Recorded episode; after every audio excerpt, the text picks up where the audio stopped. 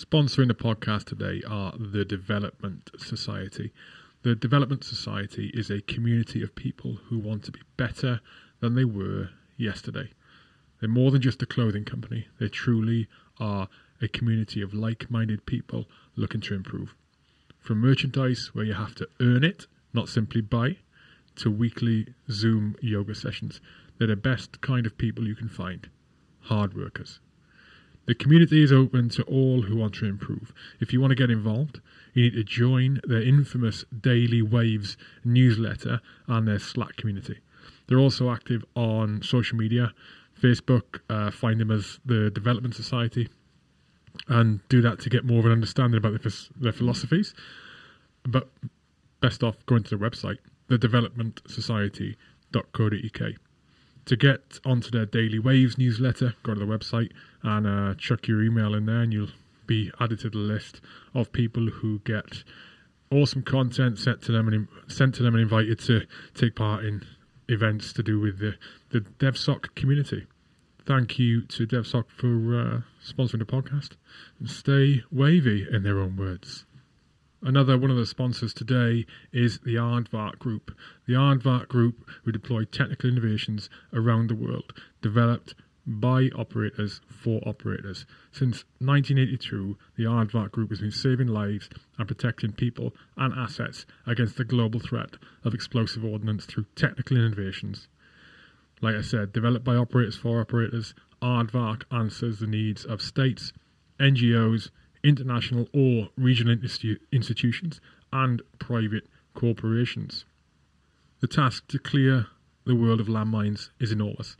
The estimate of how many landmines there are in the world varies, as in there are deployed in the world varies, but it's it's in excess of 90 million. The Red Cross actually estimates closer to 110 million mines around the world. And the problem isn't just the number of mines uh, that are around; it's the areas across which they're they're they're contaminated. The huge areas contaminated. Um, Croatia, for example, a small country, it's been really well mapped when it comes to uh, mines. Uh, they have an area of 4,000 square kilometers that's contaminated.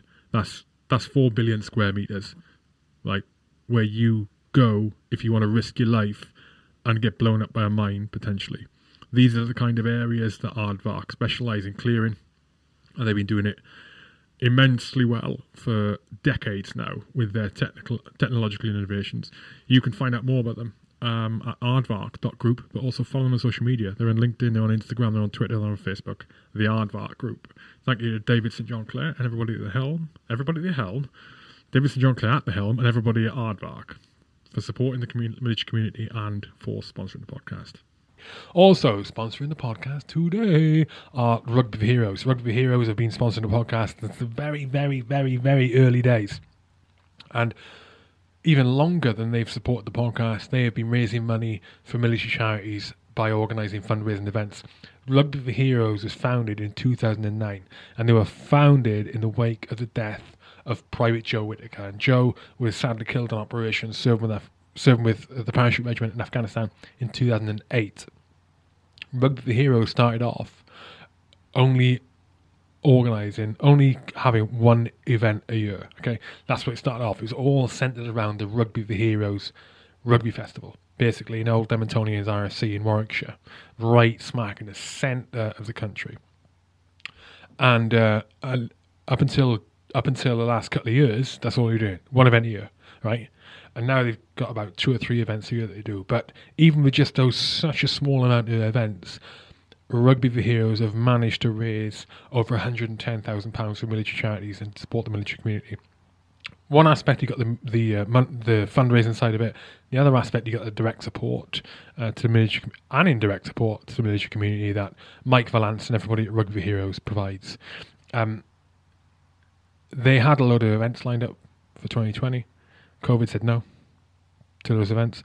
Uh, so you need to keep an eye on their website. I need to keep an eye on their social media to see when these events will be uh, be rescheduled. Um, their website is rugbyforheroes.org, rugbyfor heroes.org. But more importantly, get them on social media. The social media is always up to date. Super best social media, it's easy to keep up to date. So on social media, they're at rugby number four Heroes, Rugby for Heroes on social media. That's it. Thank you to Mike and everybody at Rugby Heroes for supporting this podcast and the militia community and everything you do.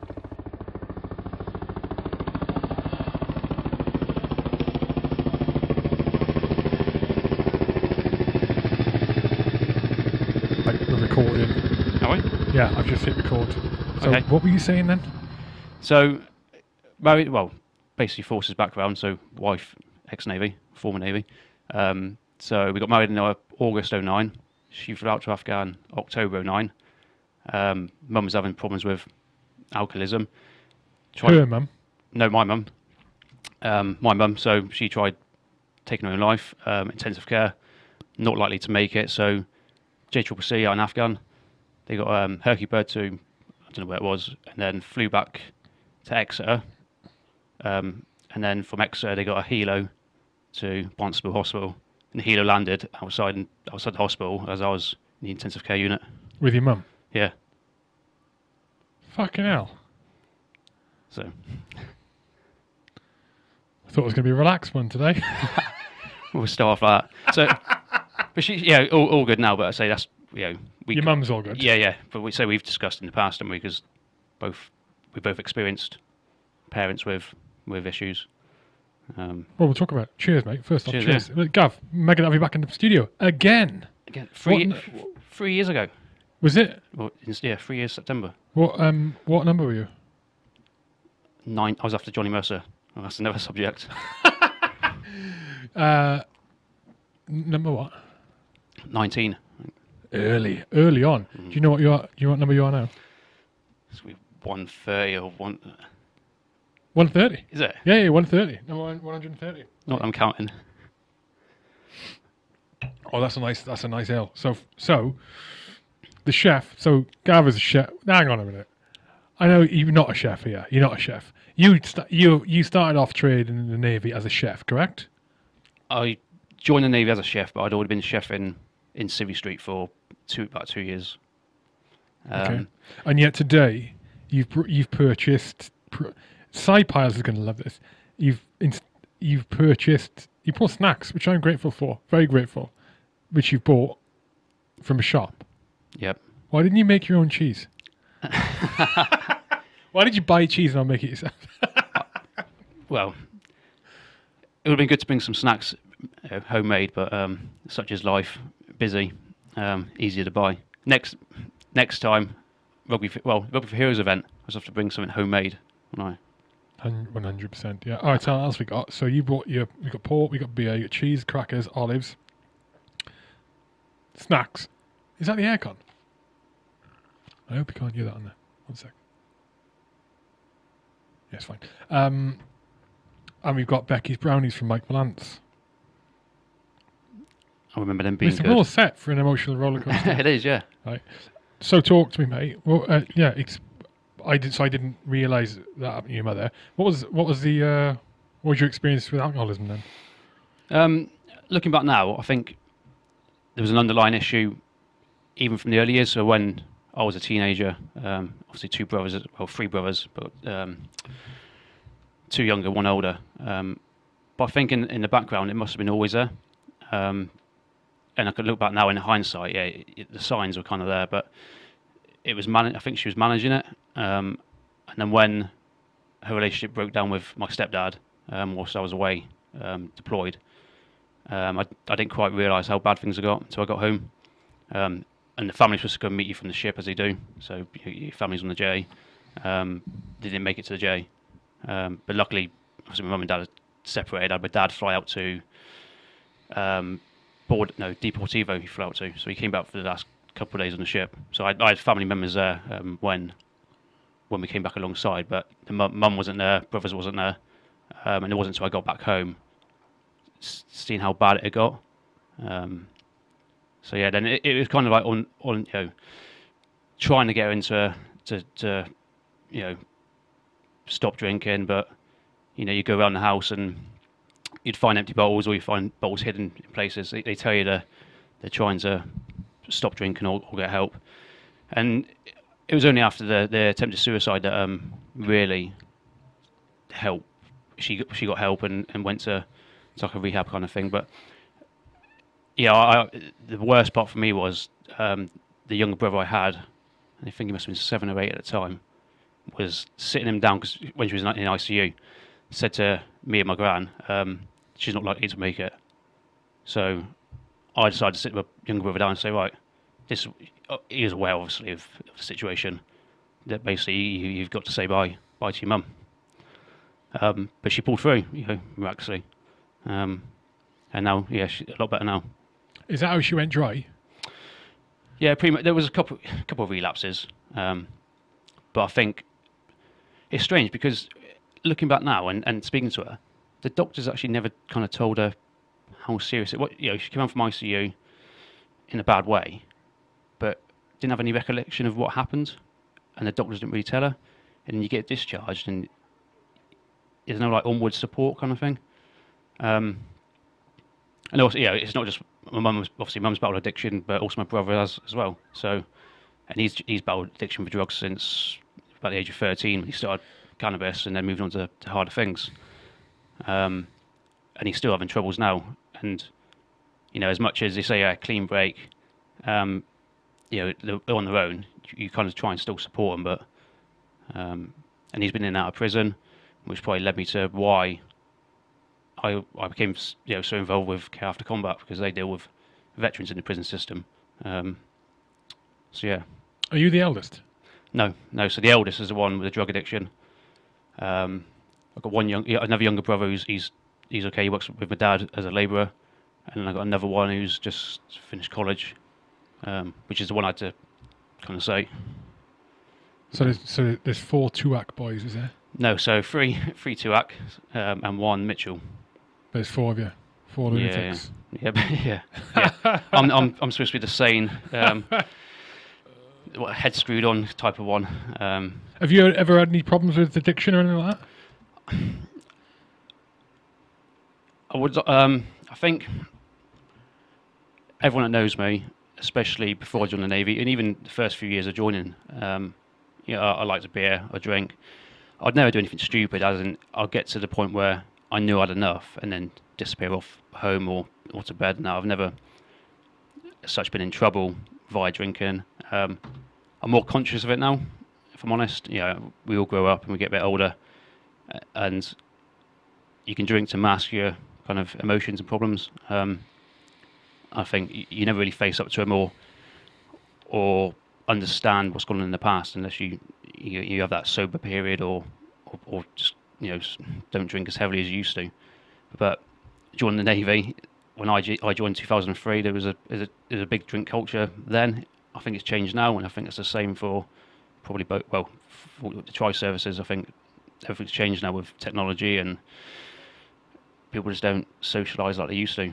Um, but yeah, as we have a have a sip. That's Cheers. rather beer. Yeah, cheers, mate. But yeah, it's know, everyone deserves. Everyone can have a drink, um, social drink, and yeah, now and then we have one too many, but no one gets hurt and kind of know your limits. Um, So back to the question I asked in terms of uh, problems with um, addiction, alcohol. Then at times, yeah, I, I mate, if you don't want to go I- down this road, we no, don't no, have to. It's no, fine. no, fine. I, I don't want to make you. I never, I never sought help or anything like that. Um, but it would be before I met my wife Haley, um, especially when I joined the Navy at 18. I didn't go straight to sea, um, so I was still able to come home weekends and you know fall into the routine of, of playing playing football. Um, after football, straight in the pub um, to early hours in the morning, and then you get up and then it'd be like pubs open again midday Sunday, live live football live sport and you wait for your friends to come meet you again. But by that point, you'd had a bottle of red wine, and you'd and you think, oh, I've got to get, got to get back to work tonight as well. I've got you know back you know a full week of work. Um, but as you're younger, you can you kind of manage it better. Um, I couldn't do hangovers now. I think you said before, if you have a massive blowout now, it just writes the rest of your week off. Um, Well, do you know what I've realised recently? It depends what. Well, which is like an obvious thing. It depends what you're drinking, obviously. But the pubs have obviously opened back up now, sitting outside. My God, alcohol in a pub does a completely different thing to me than alcohol at home. Holy shit!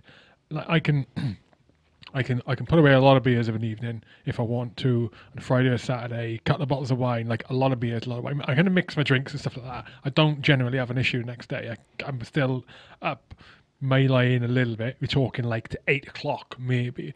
I'm up and firing all four cylinders unless I drink whiskey, and that's a different kettle of fish, right? But I went out like when the pubs opened back up the other week.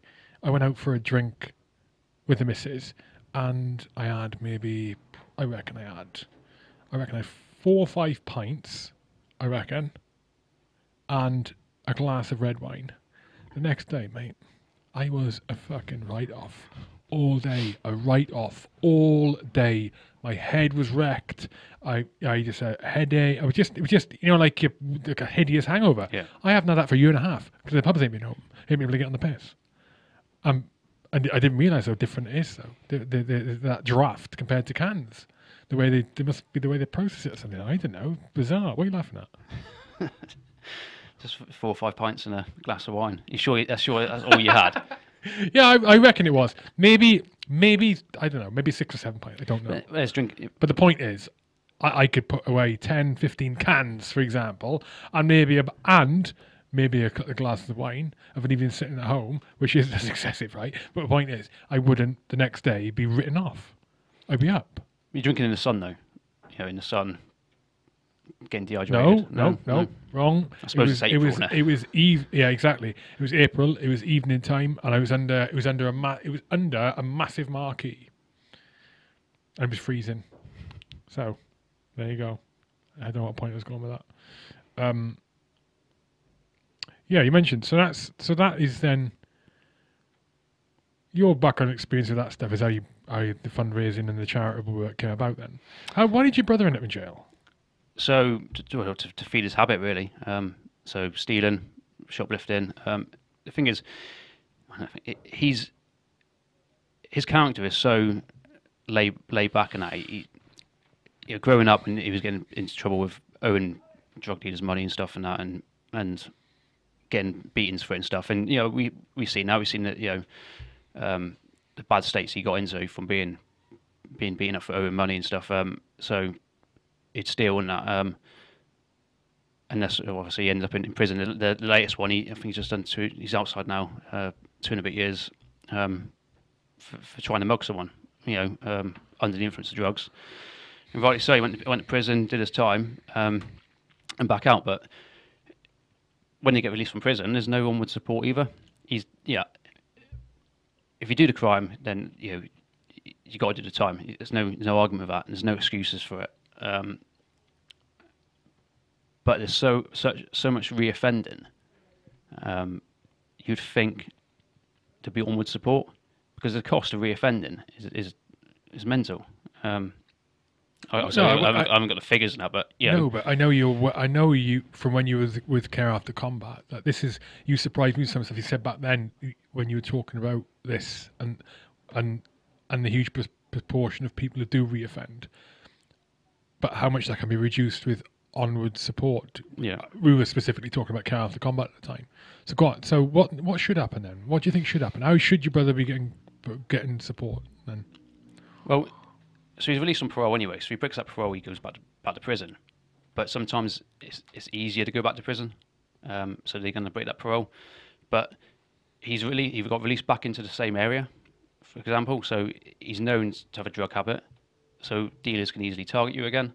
So if you get released, and uh, and according to him, he, he tried with his um his um the officer who's supposed to oversee his release. They wanted to get released elsewhere um, but but never managed. So he's he's back to where where the crime was committed. Everyone knows him, um, and they say he's been out for about eighteen months, maybe possibly he might be out for two years now, and he's still obviously he's not gone back. So he's he's, he's made improvements, but everyone knows he's an easy target as well, and that'd be the same for so many more. Um, so what should happen? Get released into a different area, but have the support there. So yeah, not saying everything's for everything comes for free, you know, but just give them you know a job. There's job always been jobs available, um, whether it's you know, picking fruit or veg or anything, or you know some kind of some kind of apprenticeship, something to keep their mind occupied. I think. Um, You think offenders should have a right, depending on the circumstance, should have a right to employment when they come out? to be given the chance. Depends given the chance. Depends what the what the crime is. Yeah, Uh, and- yeah. Um, but I think, we- yeah, everyone should be given a chance for employment because everyone will make a mistake somewhere. Some will be bigger than others. Um, but you know, you've got the rest of your life to live, and you if, if you commit a, a crime or um, in your twenties or even in your teens and that, and you live to the age of seventy or eighty, you know, should you be punished for the rest of your life on on, on some some mistakes you make? And yeah, I, I can't make excuses for him. You know what he did. You know, is unforgivable. Um, but he's got to live the rest of his life with that, and and with the challenges it's going to bring because he, he can't he can't get a job at the minute, um, and Why, what's stopping him getting a job at the moment? because he's still got the addiction. I think he's never he's never really kicked the addiction. Um, So is he looking for jobs and trying for jobs? he has been, yeah, yeah. So job centre stuff, and and Is he get, he's getting them but not keeping them kind of thing? no, he's not he's not been no. So he's not had a job since since Yeah, I know. Yeah, it- the the thing is that when you talk about, I mean, I mean, just think about that question or that statement or the question: should should offenders be entitled to employment, or should offenders have uh, be given maybe privileges or better access to employment? And you think like, and the like, without having without having someone with your experience who actually knows and lives as a close family member, and you're experiencing the impact of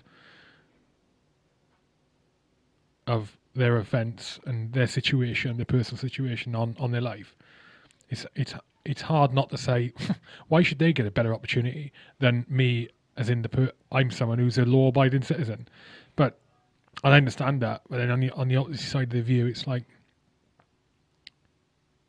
you in when you're in that position. I would I would imagine, and you would know you will know this. I would imagine that it is nigh on impossible to get out. You need to change your circumstances.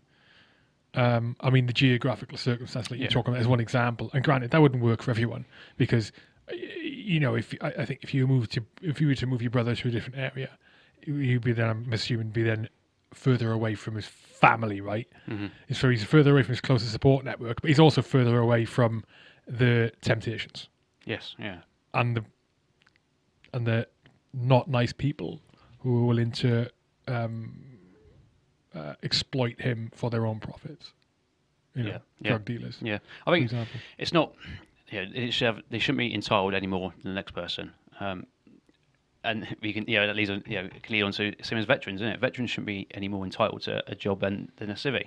Um, I think it, it comes under equal opportunity. Um, we, we all so much in, in the media now. Everyone is equal, and, and, and we are. So therefore, it should apply to jobs. Um, if you've done done a crime and you, you've done the sentence, that is your so-called payback. But it's supposed to be rehabilitation as well. It's not. It's not.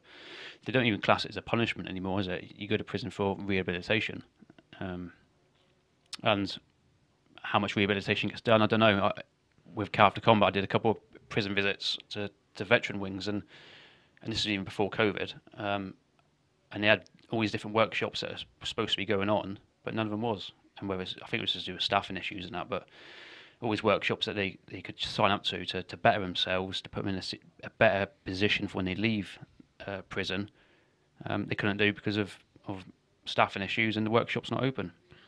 Um, so- Mm. The- uh, yeah, I mean, you could be as really re- at the moment. You can be as rehabilitated as you want within. If there's no support going forward, when you leave, your brother's a case in point. When you leave, you are disadvantaged. Yeah. So, regardless of the crime, uh, not regardless of the crime, if you've done the crime, you've done the time, you've been rehabilitated, you know, you're rehabilitated, you, you're a different person, you understand the rights, you're getting out, you genuinely, want to, you genuinely want to make an effort for it, and then you're back in exactly the same circumstances as you were before, but worse than before, because now you've got a criminal record. Now you, there's a stigma attached to you. People know you did this, that, or the other, and and yet there's no more support of it seemingly no more support available to you than there was before but you're you're disadvantaged granted you're disadvantaged because of your own your own doings but as you said even not when you're young, when you're older, you do stuff which isn't a mistake, and you understand that mistake and you move forward, right? Ah, You shouldn't. I the, I agree with you, mate. It needs to be onward support. I mean, like we- you mentioned about Care After Combat, the focus on veterans, but there needs to be onward support for in general for for the um, for ex criminals, because why not?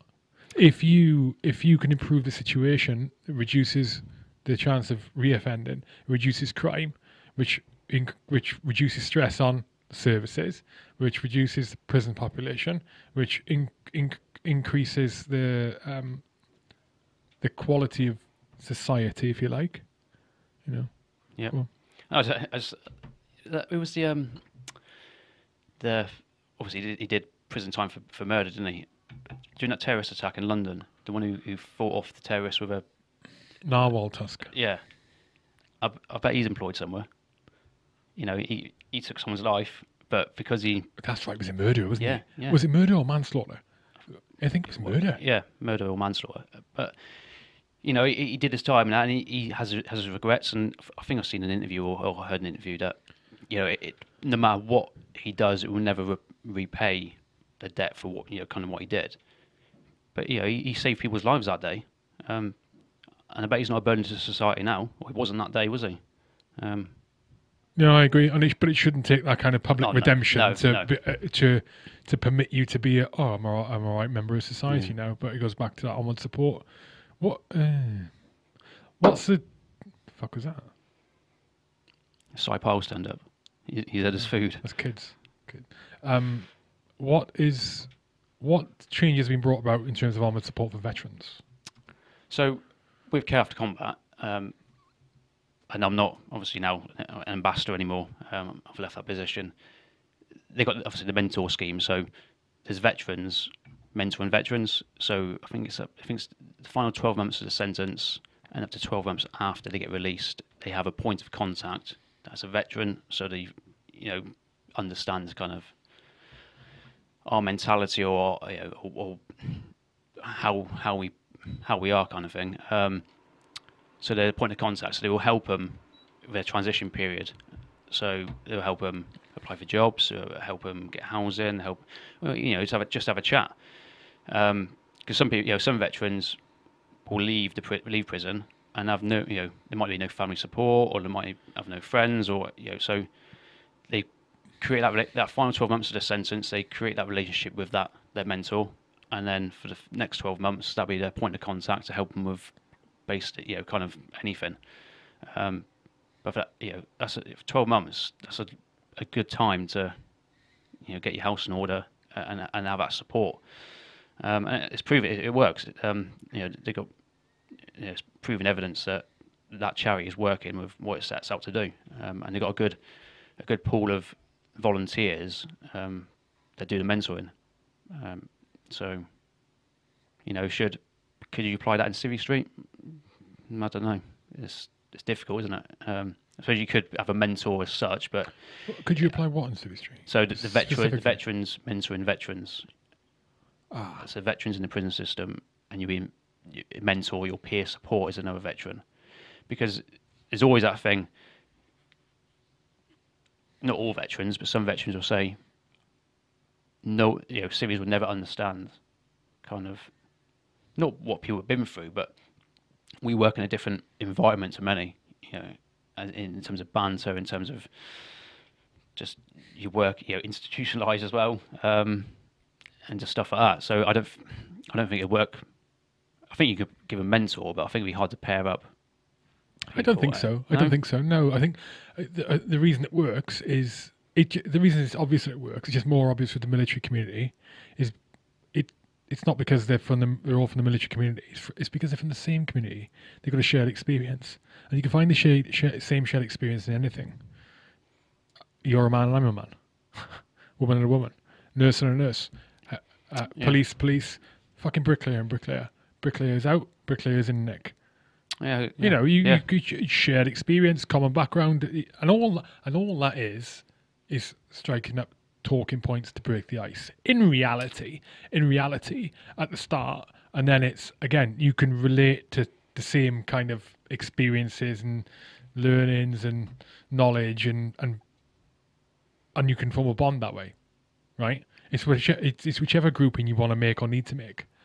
You know, I'm convinced now. Yeah, I'm convinced. But it's like, yeah, it's like, but why why can't that be, you know, something that Well, perhaps perhaps the, what Care After Combat are doing is is the proof in the pudding.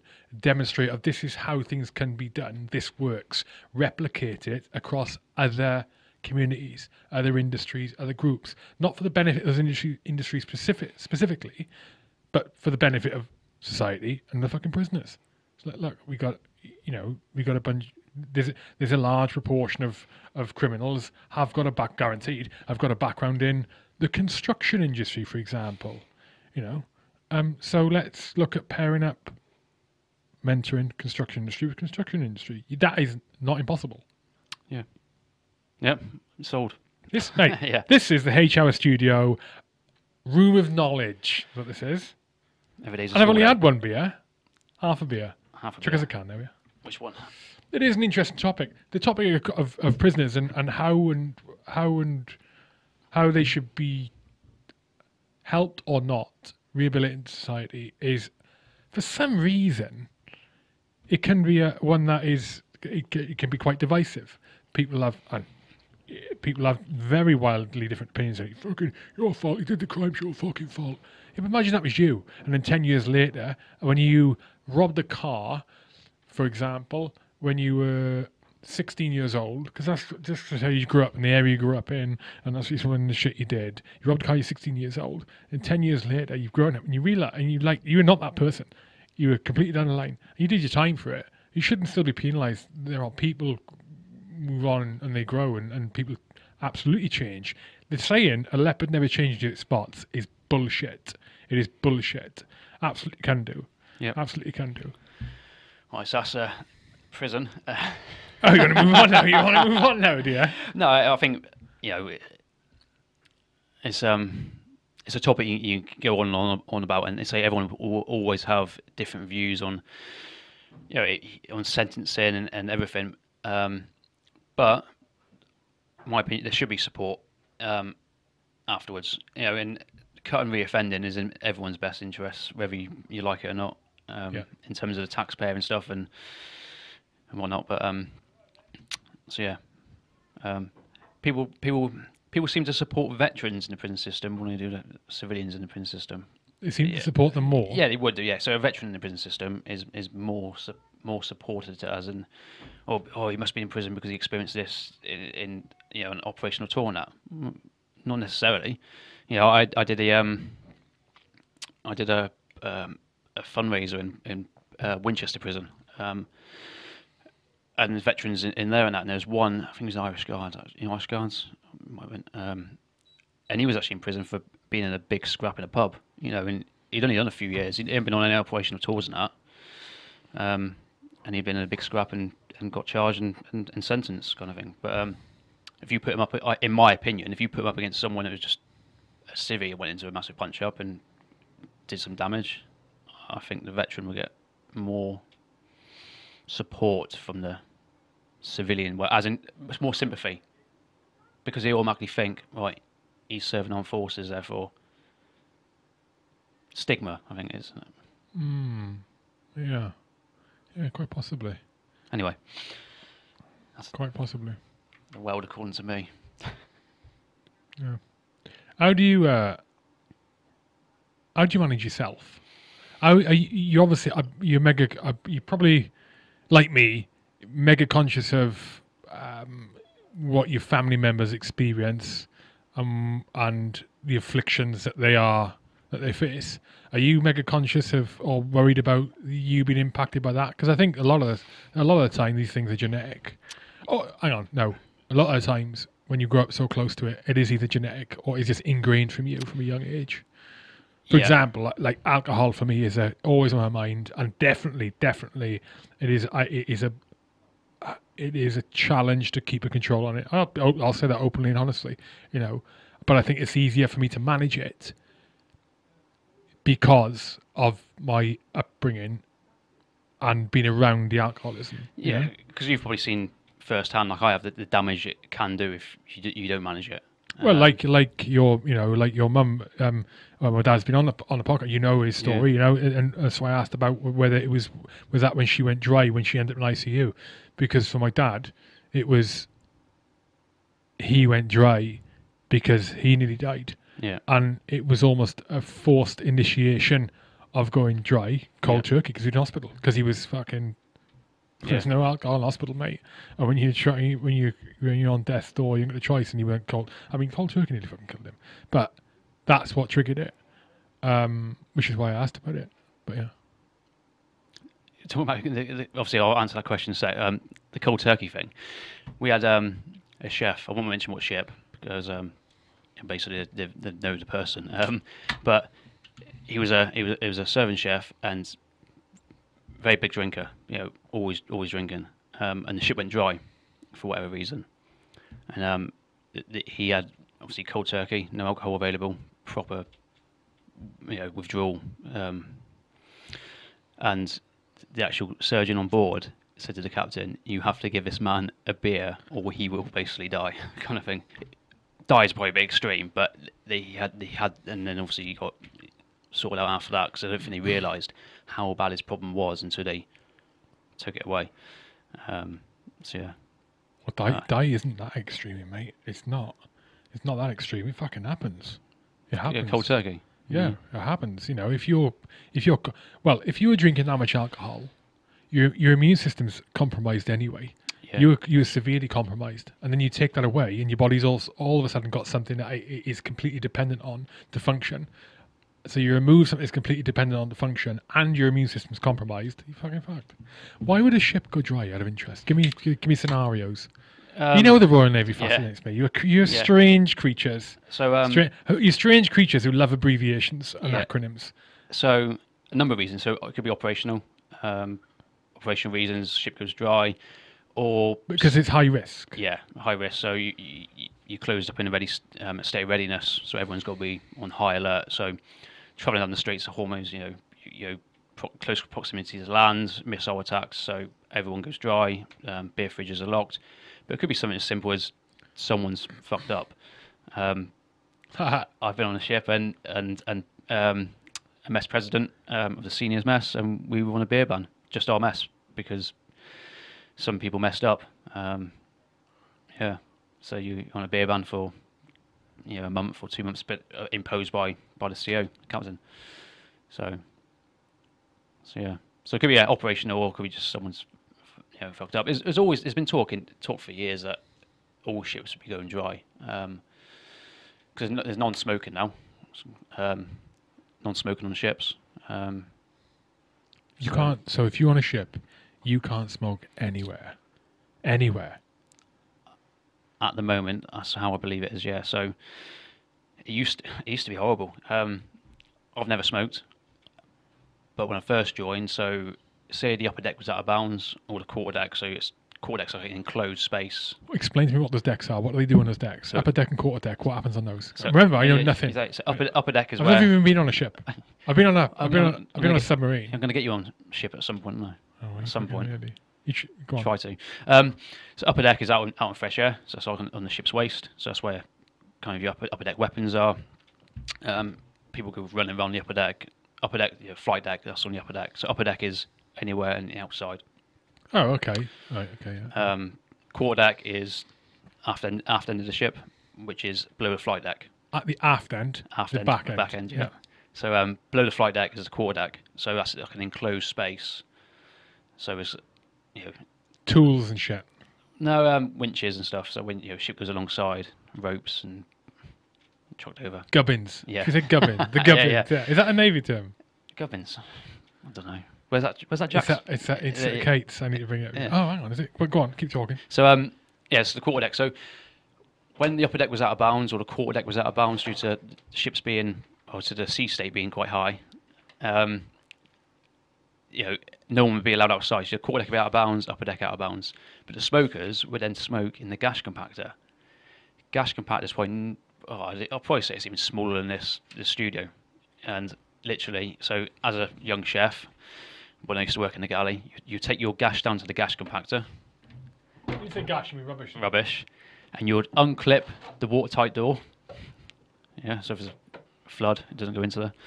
Um, and literally, a cloud of smoke would just come out because there would be 20 to 30 people in there just smoking away in the gash compactor. And that was the only place you could smoke on the ship. Before. when, when when upper deck and quarter deck was out of bounds.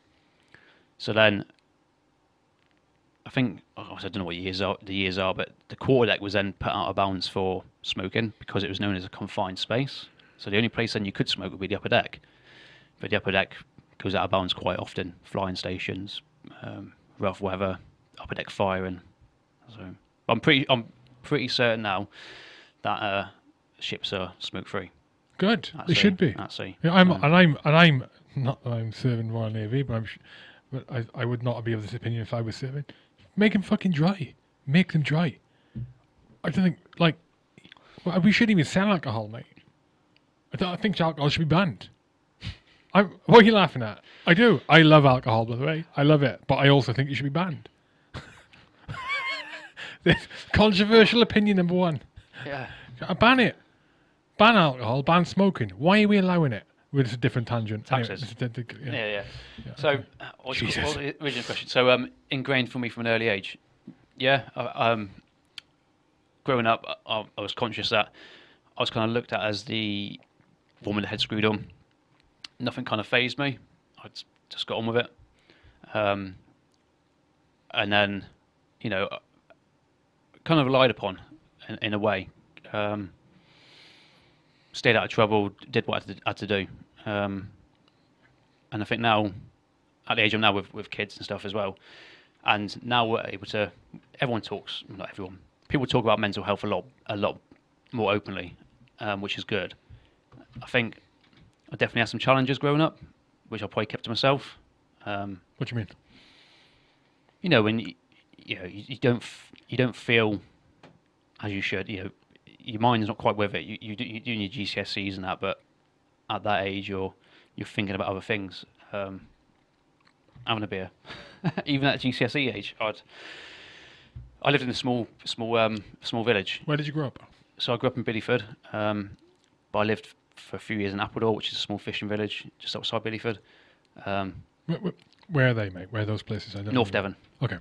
um, and there was a local pub just down just down the road and that, and, and you know I was 15 years old and I was working behind a bar sometimes. Sometimes, you know, it's just and being around you know just being around that environment, um, people drinking and, and, and smoking and stuff, and and you know people say, well, where you know, where's the parents? Well, I know where mum was. She was in in the bar in the pub anyway as well, and she you know she's never been a bad. I can never fault her for being a bad mum. I can never do that because she was always there for us, um, always, no matter what. But you know, being around alcohol from an early early age, it probably does have a a different outlook to what I've, you know, like now. Um, so looking, looking, yeah, it's definitely alcohol's been ingrained on me from an early age. I'm conscious of it, like you are. If I didn't have have um, commitments, you know, a wife and two daughters, things could be a lot different. I think things could be a lot different, um, badly different. Um, but I think drinking from a young age probably was the way that I dealt with my emotions and feelings. Yeah, I think it's different for different people. Um, so I, I'm, I know what you mean. Um, I know what you mean. Uh, growing up, being around the smoking, being around the alcohol, but I think how that impacts you depends on who the role models are in your life. I think, and and the reason I say that is because my daughters, they, their grandparents have a pub um, they are at that pub all of the time because it's like you know it's it's it's got accommodation there. It's like they live their grandparents live there and they got a really close relationship with the grandparents. Um, and my eldest is now sixteen. My youngest is twelve, and my eldest, like if if for example, someone was to offer her, you know, if she wanted a bottle of fruit cider on a Saturday evening, for example, just for example, hypothetically speaking, like that won't get finished. You'd be like, she'll have half a bottle. She would have half the bottle, hypothetically speaking. She'd have half the bottle, and go to sleep, and then that's it. If that was me at that age, I'm getting smashed because that's Yeah. what was done. That's Yeah. what was done. And so they're like, I mean, arguably they're growing up in a similar environment, minus, minus one thing. So they're growing up around alcohol. It's a pub, right? Around alcohol. Maybe not so much the smoking. There's a lot less now than it was obviously when we were growing up. But the difference is the role models. They got where where we're talking about alcohol, smoking, that kind of stuff, bad habits. They've got good. They're surrounded by good role models Yeah. and and and and that's reassuring to me, you know. Um, and that's yeah, it's it's interesting, isn't it? I mean, funnily enough, my dad was the same. I was like, I think I I've mentioned it before. I th- I feel really lucky to have had. uh, It wasn't even a. I mean, it wasn't a bad experience when I was young, having Mhm. parents with alcohol issues. Because my mother did as well. Um, it wasn't a bad experience. Like, it wasn't bad, like at the time, because like you, they were great. I mean, I can't fault my parents. You know, I wouldn't be the person I am today if it wasn't for them. Mhm. And you think well, that's actually they, that's quite an achievement for them, actually, for anyone really. Like being smashed the entire time, and then and raising a legend like me. but no, it's seriously. It was it was later on as I got older that it became a real negative experience with my dad. You know, at, at times, occasionally with my mum, but with my dad. Yeah. You know, uh, real negative experience. This is fucking horrendous. But, you know, yeah. I, I, I, you know, it's we, we're lucky, mate. We're like we're two Yeah, lucky yeah. ones. You think about people who grow up with alcoholic parents who are abusive, ver- like in all kinds of way, all kinds of abuse, from verbal through Oh, fucking yeah, sexual yeah. abuse, just horrendous, horrendous. Yeah. And and and like in. And, and being embarrassed to have them as a parent because they're gobbing off at everyone, they're shouting, they're always getting in fights. The, you know, there are, there Yeah. are people. I know of people who grew up like that, and we ain't. Uh, you know, No. we're very, very lucky. Very Yeah. lucky. It's just our parents were not. No. The same with my, dad. I got a really close relationship with my dad, and we'll go to the football now, and we you know do the hospitality days, and he has a drink, and now we will get literally smashed together, and we'll, we'll have a, a, a good time in that, you know. And um, you know, I I refer to him sometimes as he's my best mate because, you know, the joke is, oh, he's, he's just basically that's going to be me in thirty years time and that, but he hasn't got a problem with it. He likes a social drink. You know, he, COVID's flipping. He's like a oh, like a lot of people, COVID, because obviously can't socialise, you know, good social life, you know, friends and, and family and stuff, and that, and not being able to meet up or go to the, you know, watch the local local game and stuff like that. So it's a, a big impact on, on no doubt a lot of people. Um, we're both saying now, you know, we can't wait until we can catch a game of football together just to to make memories, because say none of us are getting any younger. Um, you know, and, a time will come when, I'll- you know, you have to choose. You know, daughters I want to spend you know, all my time with them, um, and, and and the wife as well, um, because I say I, I'm not home all the time, being in the service. Um, so I got yeah, you got to manage your time. I, I don't want to neglect any part of my family. Um, so yeah, I'm looking forward to catching up with me, me old man, um, for a drink or two, and yeah, I think you know, COVID's. Well, we're not going to go on. We won't, we're not going to go out on, on the COVID route. Well, what's it been like for you, impact wise? What have you? How how has it been for you personally, the the, uh, the COVID thing? Because it's, it's it's been such a wild variety of impacts on people. So I've been home more often, more often, which is good. You know, the homeschooling stuff, and and you know, the Royal Navy as as a whole has been, you know, fantastic in how they've managed their people. Um, Go on, explain. just they've, they've really adapted. So in, in terms of um, the IT that was needed, so there's certain jobs you can work you can work from home. You know, if you're not in charge of, of a, a, a massive amount of people, um, and you can do your job remotely, as in from home, it was fully supported, and they've adapted to that. And, and a lot of people have, have worked from home, and they were there for the homeschooling and stuff. And you know, I've been in in, in certain meetings which are quite you know important meetings and like the, the officer running the meeting, a captain, would say, well, not just in my circumstances, but he will say it to the whole people involved in the meeting. If you are homeschooling as well at the minute, that will take priority to what what we are doing now.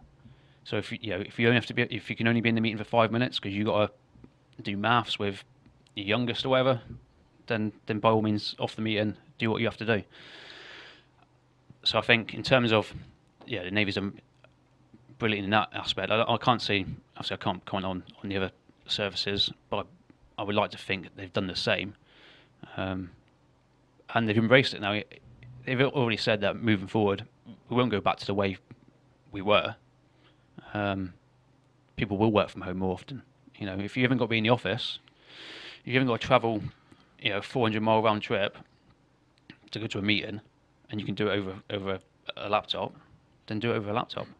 I was about to ask. I was about to ask. Yeah, I was, I was about to ask that question. The the pandemic is a watershed moment for business. I think. Yeah. Um, and certainly in terms of the ways and methods of working, and I know it is for where I work Inmarsat. You know, bef- I think before I, before uh, before the pandemic, when I was working there, I'd only been there a short time before the pandemic, but um, the norm was working in the office, and in exception, you would work from home. That like that was in, as in permanent home worker kind of thing. Mhm. And now that's changing through. No, no, no. It's like more broadly. You're either in the office, you like you're either in the office permanently. That's one type of contract, for example, in terms of where you work. Then the other part is you're in the office partially, a couple of days a week maybe. And the other type is full blown home worker. And that's going to be the same for a lot of a lot of businesses. And rightly so. It's good. So this is the thing with the pandemic. It is it is advanced changes that were coming about anyway. It's just made it brought about much, much, much quicker.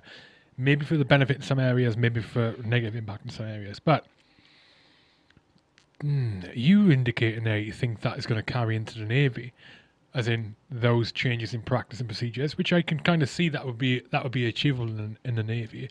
I don't know if I could see it would be done in the army. I don't just it's, it's, because the army's like an old, you know, it's like oh, it's like the, the it was stuck not stuck in a ways, but it's uh, You can th- this, you can arguably there was much more of a requirement for that in person physical I mean generally across the board. In physical in physical in person physical interpersonal relations. Connections, communication. Generally.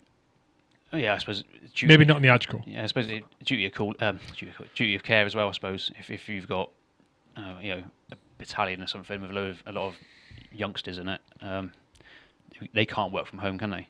Really, a, a private in the army, he can't work from home, can he? Well, it depends on Or the if it- unit, mate. Oh, I suppose yeah. If it, but if he's infantry, I don't know a lot about no. the army, but well, no, no. is that, yeah, It- it- well, infantry, no. As an example. yeah, they'll get sent the adjutant's general's corps, admin and money Yeah, and stuff yeah. like that. Why not? Yeah, Why not? Why do I have to walk into an office to go and see the pay clerk? So if I'm a you know whatever whatever rank in, in the infantry or whatever, well I have to walk into the office to see the pay clerk for a pay discrepancy or pay. What what can I claim? you, get- you get that you as know, well. What? yeah, yeah. Why? do- yeah, I used to. Yeah. Why do I have to do that? Why can't I? Why can't I just? Well, you can email, I suppose. But man, again, I just want to caveat this with: I've been out for ten years now, so I may be talking shit, right? But hmm, I just can't see it happening. It'd be good if it did. The problem, one of the misconceptions is though, with employers who don't really understand it, is they think, oh, it's going to be a lot cheaper if I make ev- and easier if I make everyone home workers not realizing the implications. I'm going to tap into my health and safety background now, which I like to do from time to time to show how much of a flipping Ken Barlow I used to be, or I am, right? Um, used to be health and safety manager, you know, corporate health and safety manager, big Impor- important job. Yeah, it is an important It's job, and I used to love it. Right? Do you know why I used to love it? Because it was such a because the challenge is. How do you get people to pay attention to the health and safety manager? How do you get people to do it? It's like impossible task. It's the art of manipulation. I'm going to manipulate the employees to do what I need them to do.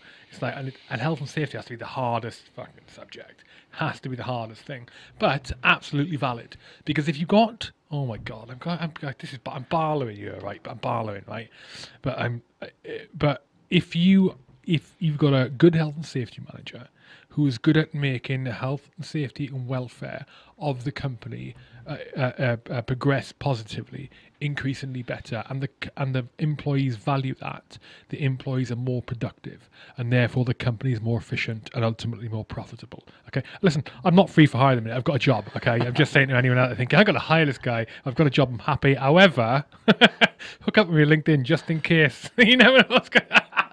LinkedIn, you said it's more like Facebook now. Uh, oh, it's bollocks, isn't it? Anyway, we, how are we Yeah. got to this? So what was it saying? Oh, health and safety. How did they get onto no, that? No, we got into. Oh, we but, oh, here's an example. C word, oh, yeah, I'm going to people have work from home. Well, you, you work from home. Guess what? Your employer is your employer is obliged to provide you with the proper equipment and tools and whatever it is that you need to to work from home in the way that the health and safety Yeah. executive dictates. That means, okay, that means that know, yeah. no. So, like an example uh, in at home, uh, in the office, when you got an office chair, the display screen equipment regulations, right? Five casters in the thing. You have to have armrests. You have to have wrist supports. You have to have adjustable back and adjustable height. All that. That's what you need, right? If you haven't got that at home, your apply your employer is obliged to provide that to you. If you can't work comfortably, if you can't work in a way that does not um, increase the risk of like chronic fatigue, chronic injuries, which are absolutely real, by the way, because I've experienced Yeah. it hideous in my neck. Um, and they're obliged to do that. And that is a lot of money. A decent office chair is not a tenner off of flipping Facebook. IKEA. You're talking up to 100 quid. You know, uh, but that's the point. Anyway, Christ almighty. Sorry if anyone's switched off. Yeah, Go on. health and safety. No, I think, I think yeah, we just got um, in terms of adapting to the to the COVID. and I say home a lot more, good because I, I had a, a chance to spend more time with, with my daughters and, and, and wife, and did the homeschooling. Homeschooling was a challenge. I'm not going to, you know, How old, Not- you, not- how old are your kids? six and four. So, Oh, so four year old not so much because you know the kind of task they were given was you know it's not not learning, but six year old not you know you understand what they're asking um, in terms of what the school's asking you to help uh, help them help them learn. But you don't know the techniques. You know, you're not you're not a qualified teacher. The techniques and and you know, you're doing your best. Um, but it- it just seems like you put, you know, it's just a pressured situation kind of thing. Cause you don't want your child falling behind. Um, and I've come across people um, that didn't do any homeschooling with their children, and it's like, how can you not do anything? Because they will, you know, they're going to fall behind whether we, we like it or not, kind of thing. And, and it's not a case of trying to panic about it or, or, or give them excuses for for the future, saying, "Oh, the reason you're off, you know, you're off school for six seven months, that's the reason why you can't get a job because that's not going to be the case." But um, yeah, it was just it was. A, I felt homeschooling rewarding because you can see how they're getting on, but it's def- definitely felt pressure as well. Pressure personally, but also you pre- pressure on on your daughter um, because you want them to do the best best that they can, and yeah, just you can going to school. I don't know how what your school was like. Going to school to learn. Going to school to learn at a young age was fun, wasn't it? Because you're learning with your with your oppos or your friends, and that it, it's fun to learn at a young age, and it's not fun to learn when your mum and dad's saying. All right, this is this is how you do this. This is how you do this. Oh, they- don't do it that way at school. Well, this is how I was taught. You know, we were taught mm, age away, twenty five years ago. No, not not as much, but yeah. So different techniques. So so yeah, so it's good to be home and, and, and spend time with them. And, and I think the first lockdown, it was it felt a bit like a holiday anyway, didn't it? In a way, I think nice weather, you know, out in the garden and stuff, and it's a bit all a bit a bit new to everyone, um, and people just spend more time at home. But then the flip side of that is, um, they get used to you being home, and so I, I work away during the week, and then come back at weekends, um, and then go back up, you know, back in. But it's getting back into that routine again. Um, and you know, the kids adapt to that as well now, and I think you know the wife's happy for her own space again. You know, but she understands more than anyone because she's say former navy anyway. So, um, yeah, adapting. How did your kids? How did your kids respond to the homeschooling? My my, my reason I ask is my youngest. So um, not the homeschooling. It's different for me. My kids are older than yours. They're both in secondary school. Uh, my my youngest is in her first year of secondary school. She started in September, like started during the pandemic. I bet the youngest oh, definitely experienced a, a real decline in. I think so. A decline in her academic ability, but being off just while she's off, and needed to get back to school, like 100%. Just she responded better by being in the classroom. And then my eldest, opposite kettle of fish. I mean, they might disagree with me, right? This is my perception of it. My eldest has has man flourished, absolutely flourished academically during the pandemic. I think struggling the first lockdown, and then since November December, man, just you know, real improvements everywhere. It's been really good. Um, uh, and which was impo- which is Yeah. important because she's in the GCSE year. as well Yeah. you Yeah. know so she's she almost it's interesting different people isn't it she she super disciplined not like i was when i was a kid she like she'd be home studying saturday mate saturday get up studying saturday night or sunday night friday night after school studying like oh my god she would never have done that if she was still in school and the pandemic hadn't i don't think she would have anyway it just it's changed habits and behaviors isn't it A- and for like i asked you earlier what's the pandemic been like for you mate for me the pandemic has been fucking brilliant like I, I'm like I, I really feel for people who have lost their jobs, lost their livelihood, and their like their world has been turned upside down. I really feel for it. Um, it's it's it's it's it's it is it's horrendous, and that is a lot of people. Um, but it couldn't have been any any better for me in terms of forcing me to be to focus on being disciplined and really, um, again personally, just living better, Yeah. be more disciplined, less bad habits um, understanding more what I want, where I want to be, um, what I need to do to just be content, right? Yeah. Um, I'm glad for that, but again, I, so I wish I, I wish it hadn't taken the pandemic for me to achieve that because it's impacted so many other people. Yeah. You know, nightmare. Did, did the Navy have any redundancy? Make many redundancies or anything like that? Um, no, no redundancies. I don't think there's been any redundancies since when was the SDSR? 2008 was it? 2009. 2008, 2009, the, the big one when he made a lot of people redundant on it, I think. I think so. Um, where they cut, they cut ships and manpower. And then um, the Navy, well, especially for our, our logistics branch, they went, well, we need to cut this is just, I don't know what the numbers were. We need to cut a thousand people, so we're going to do it the fastest possible. So there's a thousand people gone, and then realised, oh, natural wastage. Oh shit, we're in a bit of a manning crisis now. Happened with the army. Yeah, Happened with the army. and uh, it was like it was, I think it was high officer level. Right, we want to do. I think, it, and it might not be true, but I heard him saying, right, we've got to cut so many people. So is the army. We'll cut ours the quickest. Like a competition against, you know, different services. And, but you know, that's what I heard. Um, not saying it's true. It was, it was yeah. That's it was that's like, what I heard. Yeah, I'm still. I yeah, heard it. I'm I heard, I heard it in the in the in the gash. Yeah, still. the- what is it called? The gash what? The D- gash compactor. Yeah, yeah. Don't let the truth get in the way of a good bit. um, so, yes, um, I say I'm still employed by the Navy. So, um, but but the officer did all the redundancies. No doubt he's um, he's definitely gone. Um, probably sacked um, or promoted actually. Yeah. Yeah. Um, that's, that's uh, one of the funny things. Um, if you do a massive, massive balls up, you um, get promoted out of it. Um, was it the um, it was the navigating officer or the, uh, on the um, it wasn't Nottingham, wasn't it? HMS Nottingham. They run aground on in off, off, off the coast of Australia. Was it Devil's Devil's Rock? I think it was Devil's Rock. I'll, I'll get I'll get um, corrected if not. And um, proper they thought the ship was going the ship was going to sink. It was that bad. Proper, you know, you look on Google and look at the pictures online. Lost a lot of compartments, um, and uh, I'm pretty sure they promoted to navigating officer. I don't think it was his fault as such. It must have been I don't know, but it, someone got promoted out of it just to get him out of the sh- not out of the ship, but yeah, that was I think I can't remember what year that was. Early 2000s, late 1999 was it? Something like that. Um, Yeah. question for you: What happened? Why did so?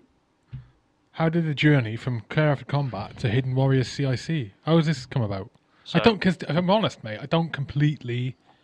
Well, yeah, I don't completely understand it all. Brief me up. Yeah, I kept it. I kept it fairly quiet, really, because so my first fundraising with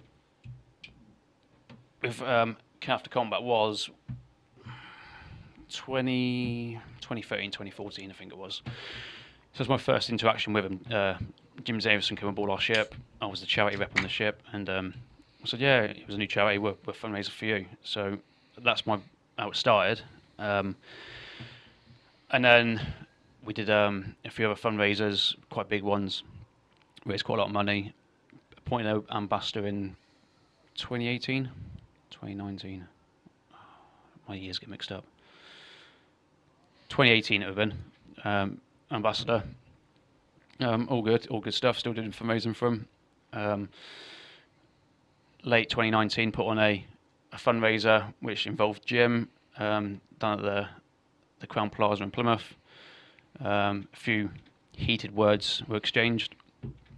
Um, or prior to that, a few heated words were exchanged anyway. A few, was the issue? Times. What- So the issue that night was um, he turned up and he, he was in a shitty mood anyway for one reason or another, and he, he wasn't happy with the PA system.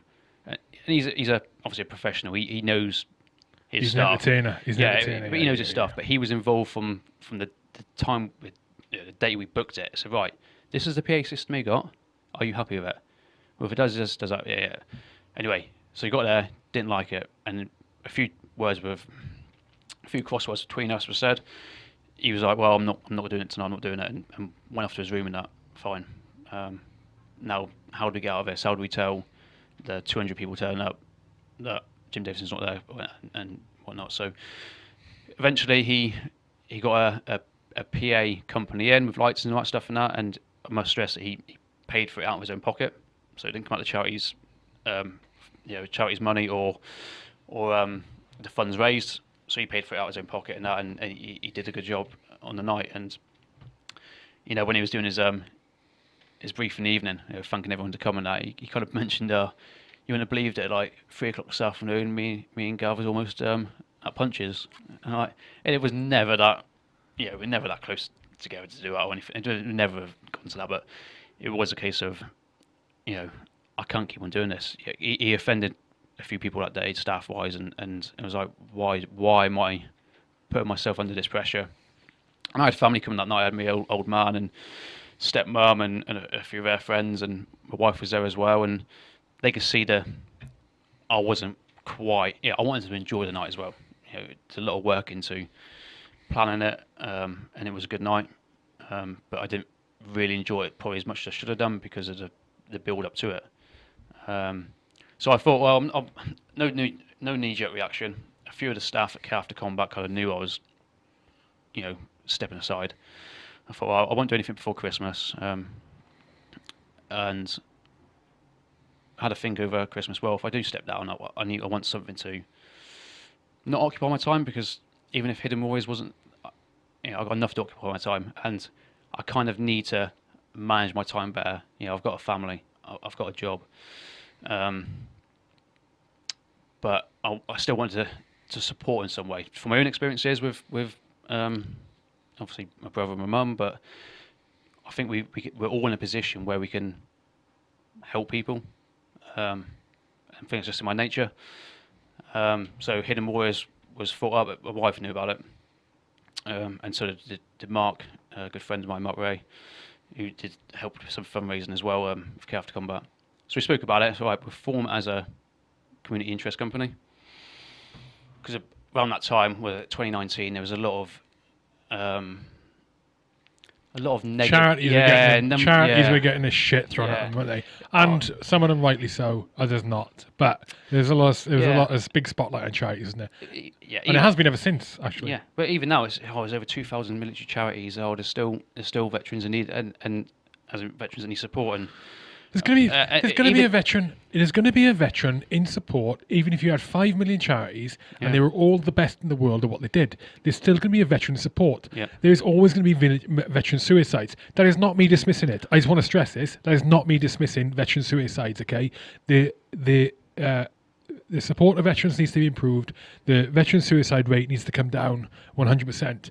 But you can never bring these things, you can never make the, the suicide rate zero. You can never make the support to veterans 100% available for everybody. It's not the way it works. It's not the way it works. And if you, if anyone says it to you different, or anyone posts any shit online that is different, I'm, I'm talking to people now, not Gav, they're talking absolute rubbish.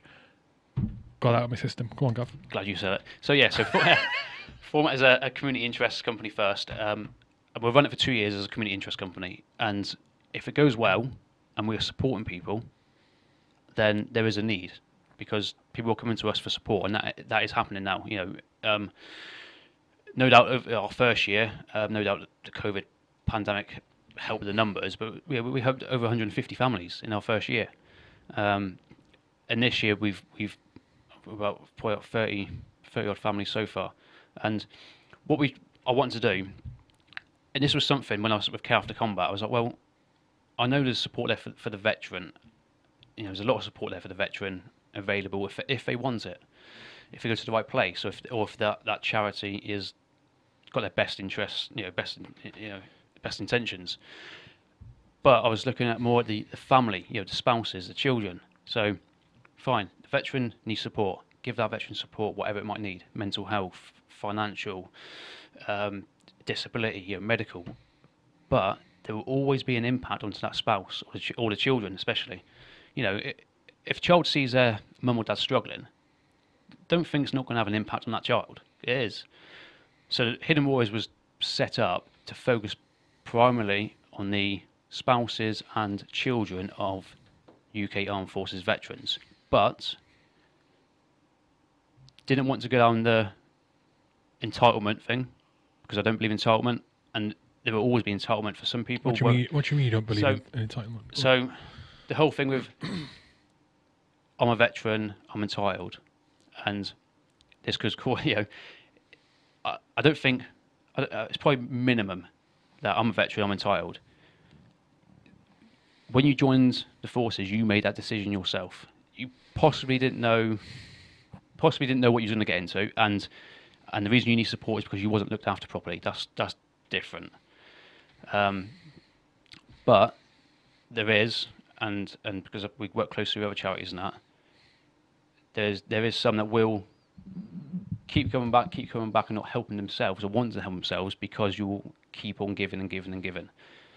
Um, and that's that's minimum. So we didn't. that's on the that's on the responsibility of the charity, though. yes. If that's the expectation of the of the beneficiary, Oh yeah. then for a large part anyway, Yeah. it's on the it, that's expectation management on the part of the charity. Yeah. Uh, But then again, sorry, I'm just checking myself before I wreck myself. But then again, how would you tell someone who thinks they need more of whatever it is or want more of whatever it is you're providing them, but you don't, but you think they can get it from somewhere else? How do you tell them no while still remaining Well, charitable? Well, we've we've not said no to anyone. We, um, we won't or haven't said no to anyone. Um, oh, sorry, I wasn't. I, yeah, yeah, yeah. Sorry, I was. I didn't. Want, Yeah. I wasn't specifically talking No, about Hidden Warriors. No, so we won't say no to anyone, and we are quite quick at what we do in terms of support.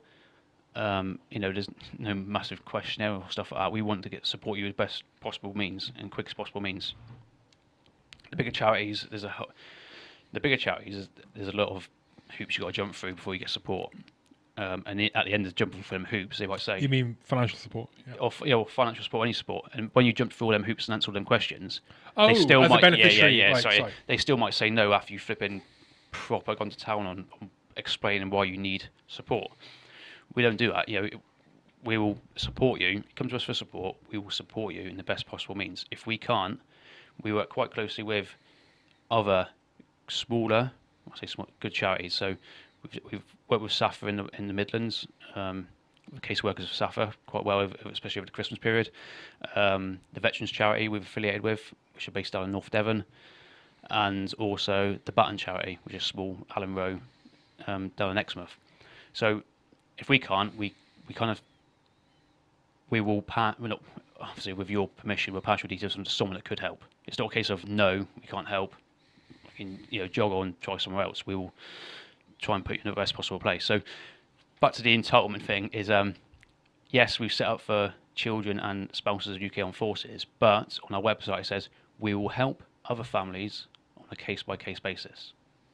Because if there's a child at school, a family struggling, child going to school, and they haven't got the right uniform, or the fucking shoes are falling apart, or there's a problem, you know, there's alcohol in the family, um, it's affected the children, you know, can we take the pressure off by enrolling them in a sports club, for example? So non-veteran families. Yeah. Normally. Okay. Yes, on a case by case basis. If we have the funds, then we will we will help other families on a case by case basis. For example, the whole COVID pandemic, when the schools first shut and there were children well, even before the school shut, the children were shielding, so the children might have a, whatever problems or anything, or the parents might have the shield in, in lockdown. We were giving out activity bags for the children, so to keep, keep them, you know, everything was new to them, wasn't it? Oh, school shut. Oh, I can't go to school. I can't see my friends. I can't do this. Can't do that. So we did um, over 100 activity bags targeted at children. Now, What were they? What were they? so it'd been like arts and crafts, reading books, colourings, obviously a few you know, niceties like sweets and chocolate or stuff like that, and pens, pencils, all that, all the sort of stuff that young children need, and they can just sit at a table and just you know crack on and, and, take their mind off things for a bit, and even just give the, the parents a bit of a break because it was all new to us as well, um, and new to to parents, and basically the the same on a case by case basis for non veteran families is also because I wouldn't have felt right, especially during the COVID pandemic. We have 50 families of veterans, 50 families that are non veteran. Oh, we're going to help these because they're veteran, but I'm not going to help these. The children don't know any different, do they? The children don't care if, you, if you're if you've been serving armed forces or if you're a fucking bartender. You know, so we, our focus is primarily on, on the children because you know they were saying is they are our, our future. Um, children shouldn't have to sh- shouldn't have to suffer. Um, and whilst we still help, Needlessly. yeah, the- yeah, and, and and still while we you know we might we have supported veterans that don't obviously have children or don't live with the children, but we still support the veteran as well. You know, we're not we don't say no just because you don't live with your your children and that and Primarily veteran supporting, but look, if you've got capacity, yeah you'll support people Yeah. who need support. yeah yeah and I think Mega. Yeah, I think I need to rein myself in sometimes because I want to help fucking everyone, and yeah, that's why. Yeah, um, so run it for two years as a community interest company. If things are going well, then we will change it into a charity. Um, and back to the thing. Well, fucking hell, there's enough fucking charities and that. Um, we had a good, a good conversation with with a veteran. Um, I won't mention any names again. That uh, has has a kid um, and they're saying what you do is quite unique because the support that is out there for veterans charity um, for, for veterans children is there when someone's died or suicide it's not when it's not as such when they're living and going through certain times so And that's the key, mate. That is the key. Um, is that it's like business, okay? And you, you know my views on charity and business. You need to run a charity like a business. The difference is what you do. You what you do with uh, in inverted commas profits. yeah In a bit, yeah, they have to be run the same way. They have to be run the same Mhm. way. Um, but there's the key. There's what you said is if you are if you were thinking about setting up a charity, the first question you ask yourself is: Is there a need for it? Am I plugging a gap? Yeah. You need to plug a gap, and that gap could be something else. Isn't there is something else? There are other charities that do what I'm thinking about setting up, but they ain't doing it properly. So I want to do one that does it properly, and that's fair enough. It's going to be difficult, you know. Are you really providing? It, it, that's hard. That's a hard task, Yeah. right? But like you, you, pl- there is an actual gap in in support available for beneficiaries in this area, and you're plugging that gap, and it's mate, it's mega. It is mega. Why is it called Hidden Hidden Warriors? I think, well, hidden um, is because they are they're not the main focus. So they will go about um, any situation or circumstances. They just deal with it and, and crack on. It's not they're not known, in, so. And the warrior is the thing. Obviously, you know, um, warriors is someone that deals with struggle and conflict, um, and so children are, in my opinion, you know, if, if someone, if the parents got a problem, the focus isn't necessarily the children, so they're hidden, but they're a warrior because they're just cracking on. Cracking on. Um, maybe maybe a bit like I did. The, the, um, Haley, my wife, kind of like came up with the, the warrior kind of thing because we said about um, I think Hidden Heroes was, was the, fir- the first one. I thought, well, Hidden Heroes, hero gets bound around a lot, kind of thing. So I'm glad we um we went to the Hidden Warriors, and then the the Warriors, I'll quote, Warriors walk among us. Um, we had a, a, a list of like, what are we going to have as, as our kind of strap line kind of thing, and that was the one that um, was chosen, and I think it works quite well. Um, so yeah, it's um, it's going well. Um, yeah, I, I, the fundraiser's are going well. So I've done a lot of fundraising myself. Um, people are starting now thinking, "Oh, I'm going to fundraise for, for them now," which is good. That's good. And I've had messages of of strangers on on Instagram and and fa- um, not, not on Facebook, um, Twitter, liking what we do. And I just wanted to be completely transparent from from the start because going back to when oh, there's only so many thousand charities kind of thing. Oh, there's this and that, and I said, right, this is the fundraising. This is what we get in, and our first annual accounts has just been just been finalised, which will be uploaded to Companies House, which everyone can take a look at. And you can fire any questions at me as much as they want because I know we are absolutely in bulletproof. But don't stress about that. No, I, don't, hope you don't. But, but I, I hope did, you don't at, stress about At the beginning, I did because yeah, but, you, but but I know why. Because certain people, yeah, well, well, no, no, not certain not people, certain but people, but we we have, uh, as in the royal we, me, you, some others, and, and people are sort of aware of the stigma against religious charities at the moment. Is that we we have because of that we focus in on the negative aspects, so we see the negative stuff being said about them. That's why you've got that. Don't stress about it. It's like the way I think about the way I think about things is if you if you were doing things honestly and with good intent and and transparently, then don't stress about what people are going to think when they read into it. Just you do things within the letter of the law, Yeah. and and do what you say you're going to do. Or if you think you need to, you never know, mate. The direction of Hidden Warriors or the intent may change at some point, right? And that's fine as long as you communicate that and the reasons why. Yeah. Because what's your position? Uh, what's your position in the company? so founder and director. Oh And, God! Yeah, so oh my God! but you know why I'm saying that, don't you? what was that? I, I messaged. Uh, so you know, Rich Rich Sharp is he stepped aside from uh, React Response. I didn't know he stepped aside. Yeah, yesterday. Yesterday. Okay. He, he put it, he put it online. Um, so Rich Sharp, he he set up. Well, he was one of the. No, he was one of the. He was a CEO of uh, Team Rubicon UK, which became React Response. Um, three and a half years, mate. I've had the most incredible impact overseas and now in the UK through through the pandemic. Unbelievable, mate. Unbelievable, unbelievable organisations. And he said yes, he stepped aside. And I dropped him a message because I, I genuinely respect the guy. He may be a Royal Marine, right, officer as well, but I respect the guy and what he's achieved and stuff that he's been through uh, during his tenure. And I messaged him and said, uh, you know, good job, you know, like blah blah blah blah blah. Um, I said, this, in my opinion, you know, this, this being a being a director of a CEO of a company or of any organization is extremely difficult. I don't think people appreciate it. People see, oh, top of the tree, easy peasy, boss people around, get loads of money. Obviously, it's not the case in charities, right? That that's a difficult job. Okay, to be a CEO of a company, there's only one equivalent job harder than that, and that is the CEO or the senior person within a charity. If you offered me a million bucks to go and become a, an MD, a director, a CEO, it wouldn't happen, or a CEO of a charity, you know what I would say? Well, if it was a million, I'd be like, oh, I was going to leave. No, but I, in all seriousness, I, no way on the face of this planet do I ever want that pressure, the pressure and the challenge that you've got.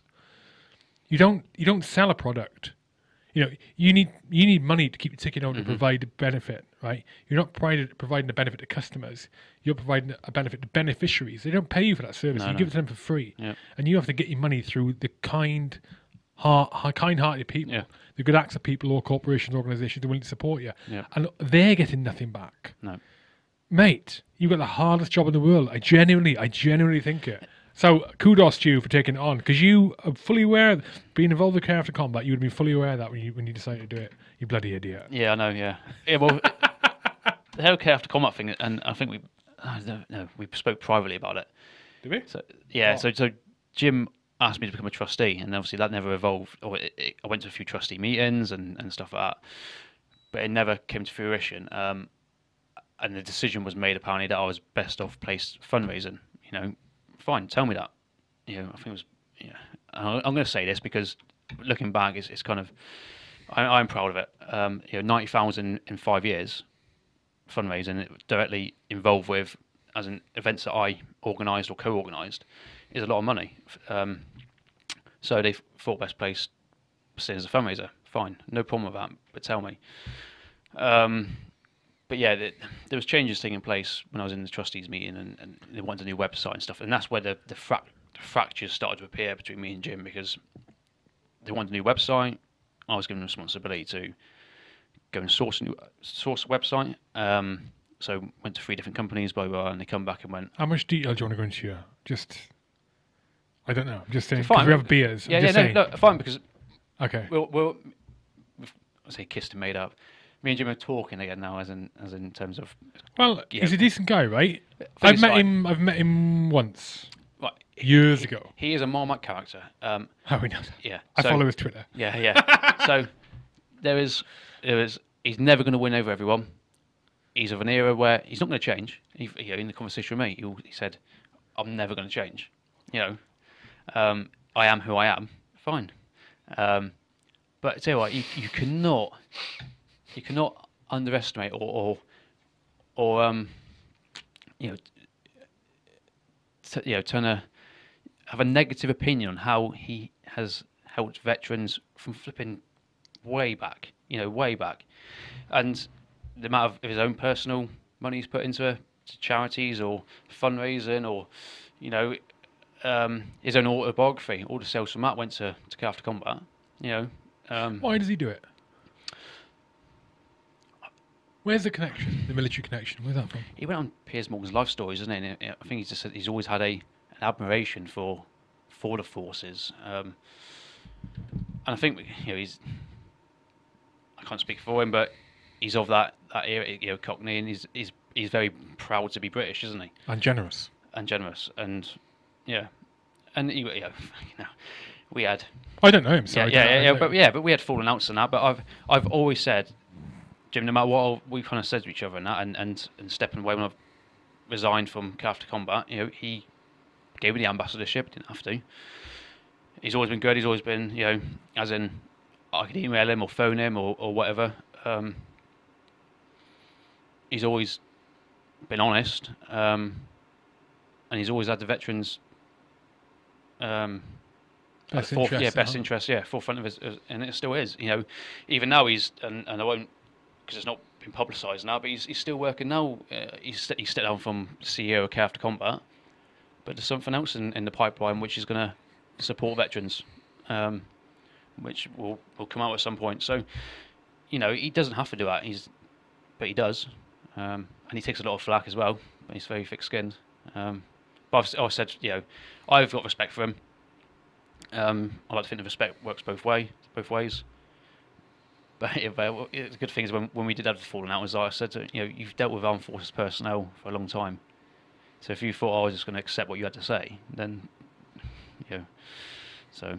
But we are we're in, we're, in, we're not obviously in, in, in contact contact, but he, he you know through emails here and that, and and when I just got selected for promotion, he was one of the first ones to say, you know, congratulations, well done.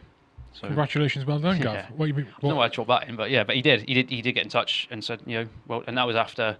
That was the first time I heard from him since I've fallen out, and that was over twelve months. So, oh, good. so yeah. That's good, mate. So, Um, what's the Hidden Warriors website? so uh, www.hiddenwarriors.co.uk. Good. And you can. So you brought in some co- coffee for me today. I'll give this away to my Patreon supporters. However, if, if you're listening, and you like coffee, go to hiddenwarriors.co.uk. They sell coffee, and the funds go to support Hidden Warriors and their beneficiary families and kids.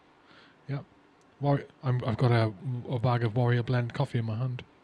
Delicious. I've already got a bag of this, you know, because I bought some already. He did buy, yeah, he did buy Yeah, something. I was like, oh, I think something else now. Yeah, but I, I, I, knocked caffeine on the head three weeks ago. You did but say, yeah. I may relapse. I will. I've not. I've not ruled out. Ca- I've not ruled out coffee the rest of my life. So I've got Hidden Warrior, the rest of that bag waiting for me.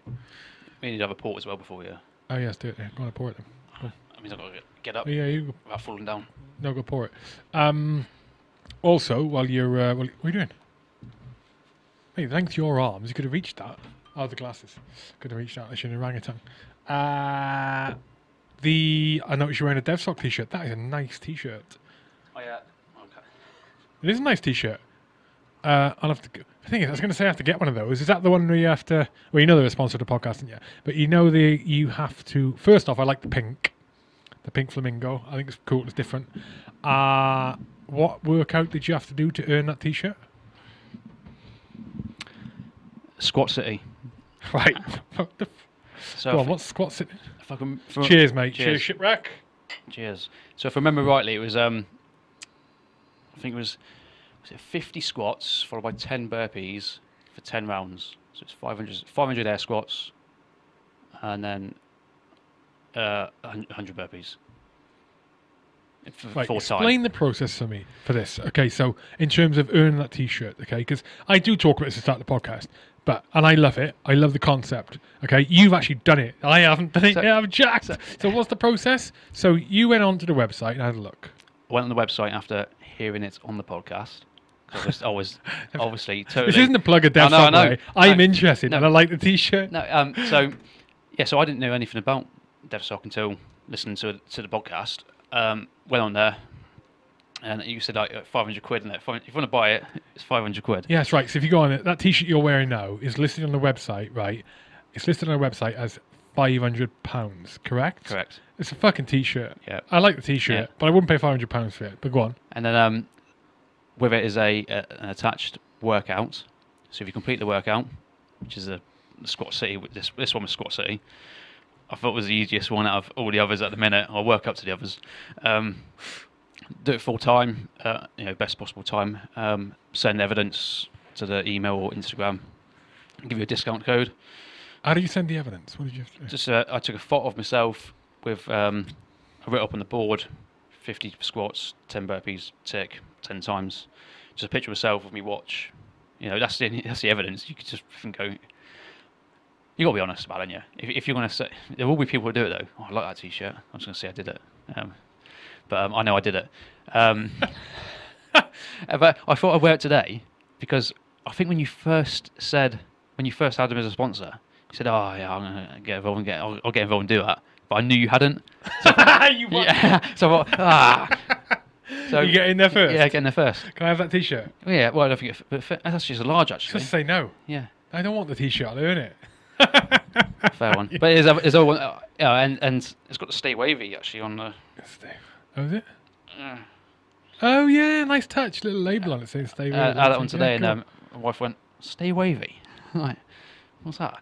Um, so yeah, um, but uh, yeah, I- I've started following on Instagram, and I get the Daily Waves um, emails, and really like what they're trying to do. And they also said, you know, when I first signed up, they said, "Oh, Hidden Warriors, tell us more," kind of thing. So they've shown an interest in what we kind of do, which is well, good. they're serving.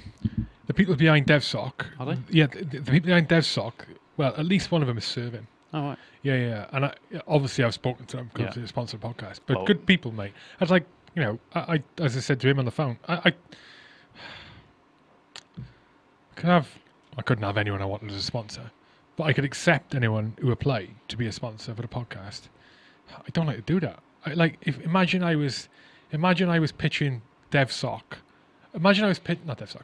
Imagine I was pitching an organization sponsorship and saying how mega they are and all that, and I didn't think they were mega or I didn't know anything about them. I couldn't do that. It'd be a complete disservice to my listeners. Complete disservice. I can't. I can't do it. It's impossible. So like w- with them, for example, it's like okay, they're interested in sponsoring. Let's have a conversation.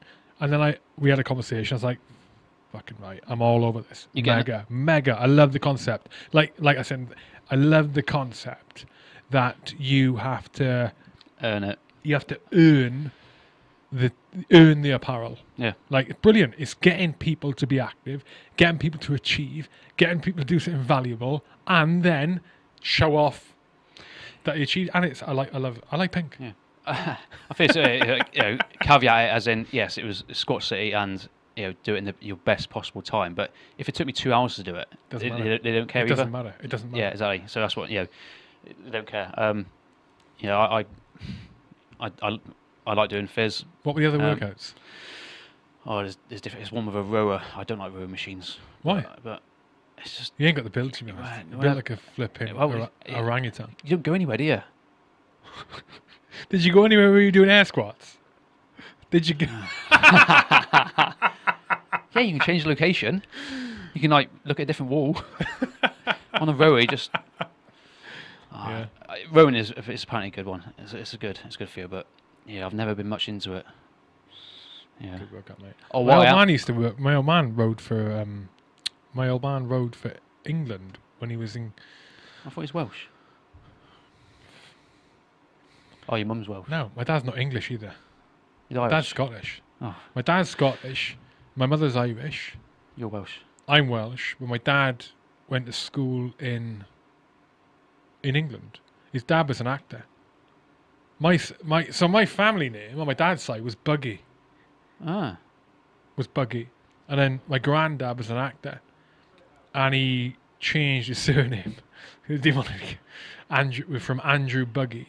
He changed his surname to Keir Ah. after Keir Hardie, I think, to Andrew Keir, and then the family name Keir. Yeah, yeah. My dad's. So that's why my name Hugh isn't Welsh spelt with a W. It's G H. Anyway, how did we get into that?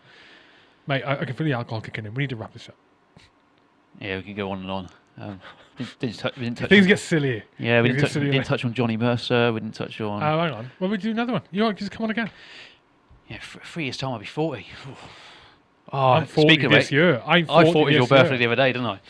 I said you ain't getting no curly the caterpillar cake from me. No, no, I'm 40 this year. Um, Um, well, that's it. Done. Hiddenwarriors.co.uk. Yep.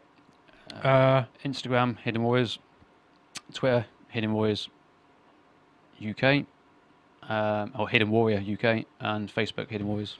buy coffee. I've got a baseball cap on now, which thanks for bringing this, mate. I like this. Yeah, I like my baseball caps. I like this. And um, been a pleasure. Yep. Absolutely, I've loved it. Good. Been looking forward to We'll it. do it again, mate. Looking yeah, forward well, to well, it's like you, yeah, it's like you, what, 24 hours. Round three. yeah. In round three, we'll see how. Uh, we'll see because it'll be a while yet. Probably. Yeah. Probably. It may not be. We'll see. Because Johnny Mercer's just resigned, or has he? Anyway, he's out of position as Veterans Minister, and Leo. Doctor. Oh. Leo Docherty's in. Coldstream Guard, ex Coldstream Guard, I think, or he's ex Guardsman. yeah, he got he got Scots Guard, maybe. yeah he got some grief he, on social media. Oh, you don't even done four years. Fucking whether he did four years or a day or, or doesn't matter. Yeah, he d- we- Yeah, yeah, we'll see. So we'll see, how, see what's happening. Anyway, Yeah. been a pleasure. pleasure again. Loved it. Let's, uh, let's go get more beers. You got a meeting. We've got a meeting. I'm, I'm not on the committee. Yeah, but you're on it. Ah, Anyway, cool. Next time. next See you time. later, people. Cheers. Bye.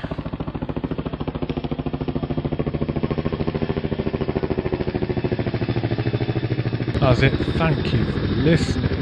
A reminder of the sponsors of the podcast today DevSoc, the Development Society, community of people who want to improve themselves and be better than they were yesterday. Definitely check them out. Go onto their website, highly recommend this, right? Go onto their website, thedevelopmentsociety.co.uk, and sign up for their infamous Daily Waves newsletter. And definitely get them on Instagram uh, at the Development Society.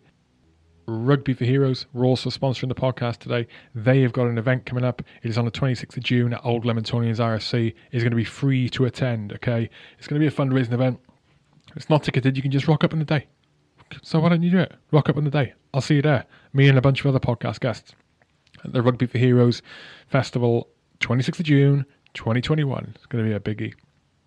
And finally, sponsoring the podcast today with the Aardvark Group, who have been since 1982 deploying technical innovations to help rid the world of unexploded ordnance and unexploded mines, landmines, personnel mines, anti-tank mines.